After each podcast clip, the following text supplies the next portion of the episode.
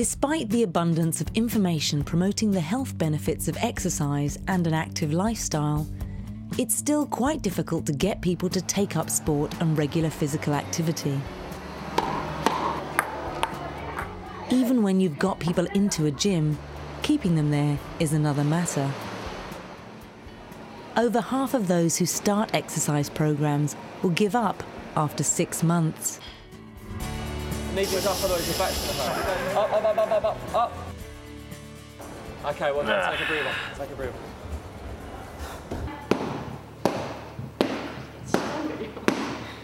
Hey, okay. Ready? Good. And again, one more time.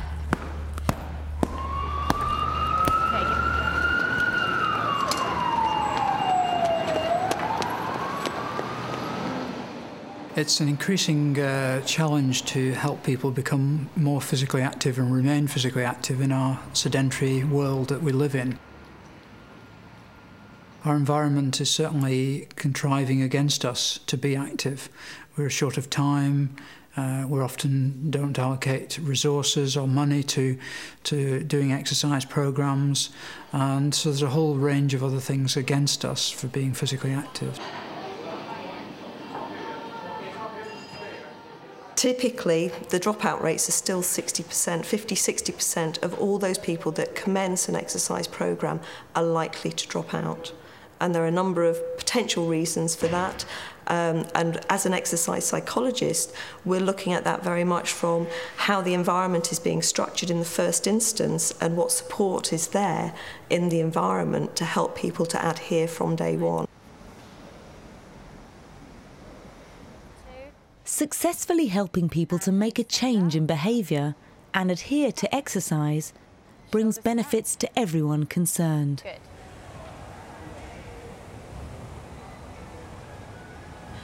Okay, right, we're going to work on the inner thigh muscles next. Yes. Okay, what I want you to do is push against me. Not that much.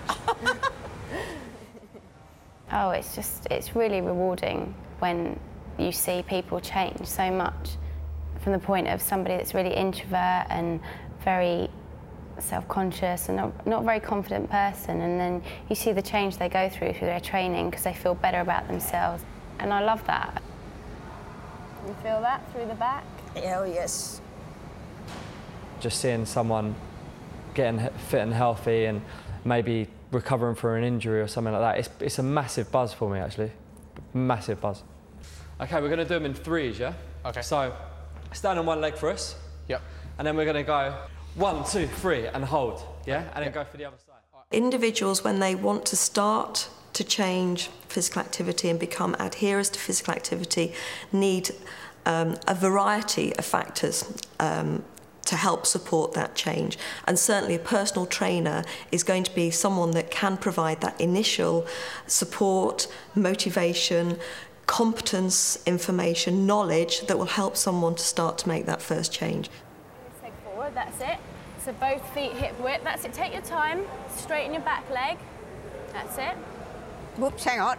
It's all right, take your time. And this is gonna give when I first joined, I used to just come in here, use a few machines, and go home. And I thought, yes, I've done my bit for exercising. It was only when I started with the personal training that I realized that structured training is much more beneficial than just aimlessly working on some machines on my own. That's better with your alignment. Then you get more of a stretch through the calf muscle. Yes. You need to keep motivating them and reminding them of the benefits of exercise and regards to health or their particular goals or keep refreshing them with new goals and new ideas.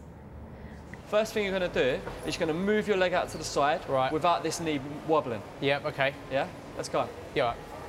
Hold it. Use your abdominals. Yeah. Feel the, the glute and Yeah. this leg working. Through variation, uh, motivation, uh, adapting my personality to, to their needs. Um, I think that's a massive thing with personal training. You have to build up a rapport. If you can do that, then uh, you're halfway there. Out. Okay, that's pretty good. Give you an 8 out of 10. 10 out of 10? Nah, 7 out of 10. Okay, now let's bring it round. Cher was a professional model and breakdancer who'd been extremely fit and active until he broke his neck in an accident. Being put into the situation whereby you've injured yourself so badly, um, one thing you don't want to do is move backwards. When I was injured, I pretty much came to a stage whereby I needed to obviously rehab myself so that I was able to carry on my work. That's good. Nine. Excellent. Concentrate. My personal trainer kind of gives you that motivation, and um, obviously he's done an excellent job in that. And um, that's why I'm constantly going for it, and I'm, I train with him sort of five days a week. So I make sure I dedicate time to do it. Nice little rotation now. Get the glute firing, abdominals drawn in, yeah. hold, relax. Ah, very good. Excellent, we're feeling it. We're Whereabouts on the glute? Piriformis. Piriformis? Not everybody has as much motivation for exercise as Cher. So, what do trainers do when they notice that their clients appear to be losing interest? Give them a call, try and find out what their barriers are or what, why they're not coming in, and try and coach them and motivate them around that. When we start about talk, talking about um, setting you some new goals, I just want you to remind me or think back to the journey that you've come on through your training. Can you remember back Yeah. then what kind of goals you were working towards? Oh, I mean, if I walked on the treadmill for one minute at um, so slightly high speed, I think I was out of breath. Usually, you know, if you get them setting some kind of goal or getting a real clear picture of what they want to achieve, or you take them back to where they were when they were in a really good place, usually brings them back. It's not like So, that anymore, yeah, is it? So not anymore. And then I've come a long way since then in my balancing, my general fitness. I feel much more healthier and fitter than I used to be. I'll try my best to meet them one on one. I don't really want to just speak to them over the phone or by text. I'll try and get them in the gym and uh, just try and look at their whole lifestyle and, and find out the core reasons why they're not coming to the gym and set some goals. But um, yeah, it's kind of like you. Yeah, it could be anything. It might not just be the gym, but if it is the gym, then obviously I'll cha- totally change my approach as a trainer to the exercise we're doing, and I'll try and find out what they are and aren't enjoying.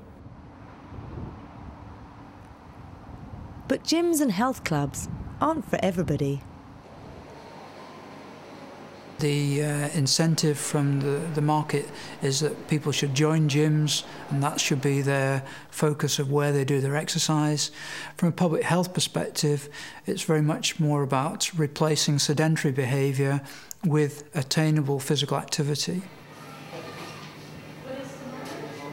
So, if we think about the sort of barriers that people put up uh, for reasons why they're not physically active, if they associate physical activity with solely going to a gym and doing structured exercise, then those barriers might increase. It takes time, it takes money, it takes expertise of somebody else to support them.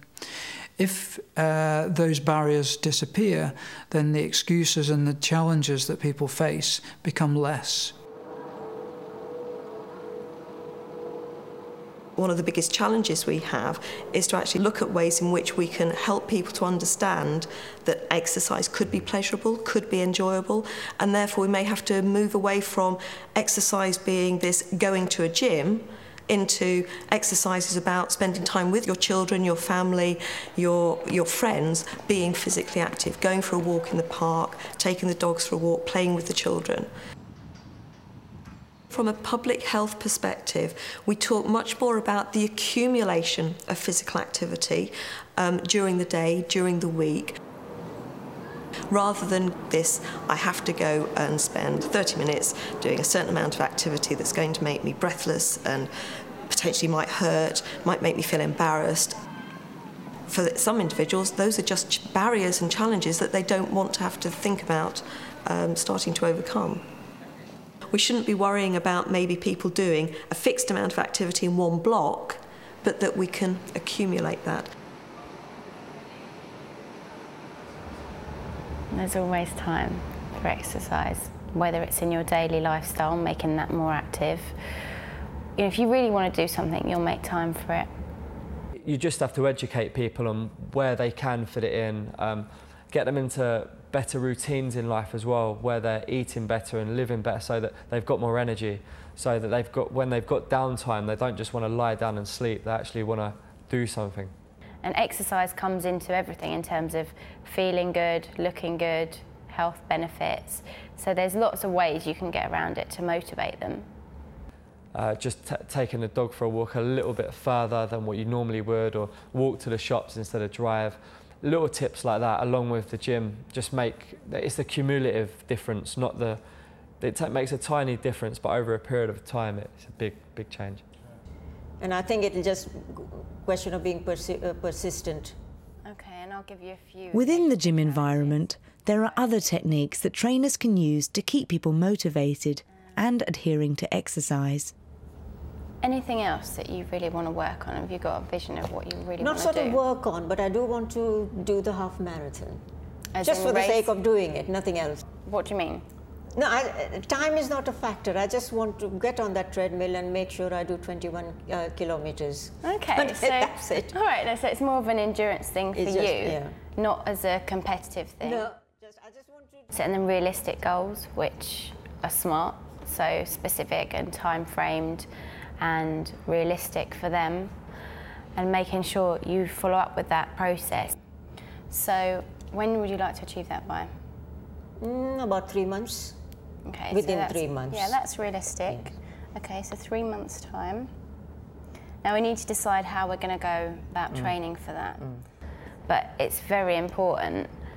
Well, I think it's very important that they initially set them goal themselves. So, you know, I can't just say, right, you're going to do this. I need that to come from them because that's when they stick to a goal. If they've made the decision themselves, so you've got to put the ownership on them to do that. And what I'll do, I'll create you a little chart so Mm. you can monitor where you are and how. how And I was thinking of much starting off in 5k, 10k, and then build up to 21, not Brilliant. one, one whole swell. Well, I wasn't going to, yeah, I'm not going to be beast you doing 21k. All right, so we'll gradually build. To actually become a regular exerciser, to adhere to exercise, you have to really want to do it for yourself. And that you have to be, or you ought to be, autonomously um, controlled in, your do, in doing that activity. If you have a personal trainer, then you're not have, you don't have that autonomy. And really, a, a good personal trainer will be actually training you or helping you to develop the autonomy and the personal competence to be able to work independently and exercise independently. Can you tell me your top three um, uh, goals that you'd like to achieve? My top please? three goals I would like to achieve. Obviously, um, strength. Is that number one? Um, no, I'd probably say my number one is obviously rehabilitation. Rehab, yeah? Yeah. Well, I'm always aiming to um, get them to uh, to a point where they can look after themselves. They've got everything they need to nutritional wise, exercise wise, uh, to manage their lifestyle and live a healthy life. Okay, so what would your what would your weight goal be? Because obviously size About is 80 one- kilos. 80 kilograms, yeah. Okay. Okay, so what we're going to do is uh, we're going to set you a nutritional target. Okay. Um, and we're going to try and get in the right amount of protein, um, right amount of carbohydrate and fat into your diet so that you steadily increase weight without increasing body fat. Okay. Uh, and we try and put as lean, as much lean tissue as we can on you. Um, I need you to write a food diary for that. Obviously, pretty much as we did before. Yep. Yep. At the beginning, they might be training with me quite often. Then we might go to, instead of two, three a week, it might be to, to one a week. Uh, then it might go down to one every couple of weeks. So when, when they get closer to their long-term goals, you know, it might be a dress size, it might be a weight they want to lift, then we'll just slowly wean it off and, and then we might just say, look, we've reached it and um, have you got everything you need to go and, and do everything yourself? And um, yeah, that's it. Otherwise, prior to that, I'd achieved my goals as to where we had set out uh, from our training prior to that. You, you have to put the client first. A lot of personal trainers might go in there for the reasons of it being a glamorous job. It's not. It's, you, you've, you, it's nothing about you, it's all about them. Fair enough, you might have these qualifications. They don't really mean anything unless you get these clients' results and you make them feel better.